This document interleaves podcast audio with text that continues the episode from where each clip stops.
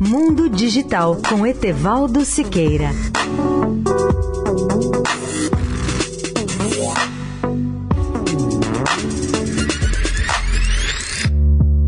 Olá, amigos da Eldorado. Você já viu imaginado o que significa aprendizagem de máquinas? Até poucos anos essa expressão era pouco mais do que ficção. Hoje não. Em um estudo revolucionário feito pelo Media Lab do MIT, pela Universidade do Texas em Austin, os pesquisadores já usam o aprendizado de máquina para otimizar as condições do clima artificial, com o objetivo curioso de produzir, entre outros produtos, um manjericão muito mais saboroso. Com o objetivo de automatizar a agricultura, os pesquisadores pesquisadores criaram a chamada agricultura cibernética, ou ciberagricultura, ao mudar as condições ambientais agrícolas e brincar com os padrões de luz, água, nutrientes, temperatura e outras variáveis ecológicas, alterando assim a expressão fenotípica das plantas. Esse modelo de aprendizagem de máquina da equipe mostrou aos pesquisadores que a exposição do manjericão durante 24 horas aos raios ultravioleta aumenta a concentração do sabor desse vegetal e, melhor ainda, depois de seguir essa receita climática, o manjericão experimental duplicou as moléculas produtoras de sabor, aumentando drasticamente não só o cheiro, o sabor, como agradando muito mais aos seus consumidores.